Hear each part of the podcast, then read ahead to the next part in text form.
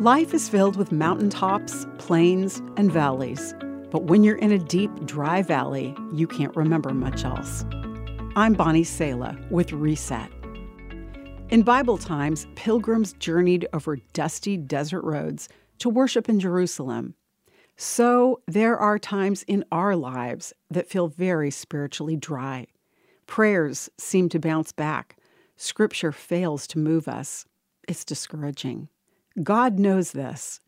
He said, When the poor and needy search for water and there is none, and their tongues are parched from thirst, then I, the Lord, will answer them. I, the God of Israel, will never abandon them. I will give them fountains of water in the valleys. I will fill the desert with pools of water. Rivers fed by springs will flow across the parched ground.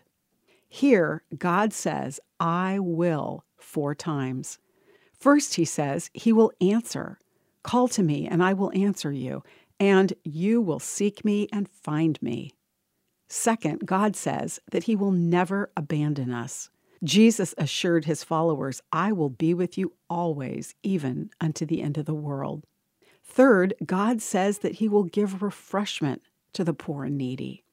And finally, God says that He is working in your dry valley. I have always felt grateful for distress, wrote the preacher Charles Spurgeon, because the spade of agony digs deep trenches to hold the water of life. Are you in a dry valley now? Ask God to do what He says He will in your life. I'm Bonnie Sala with Reset.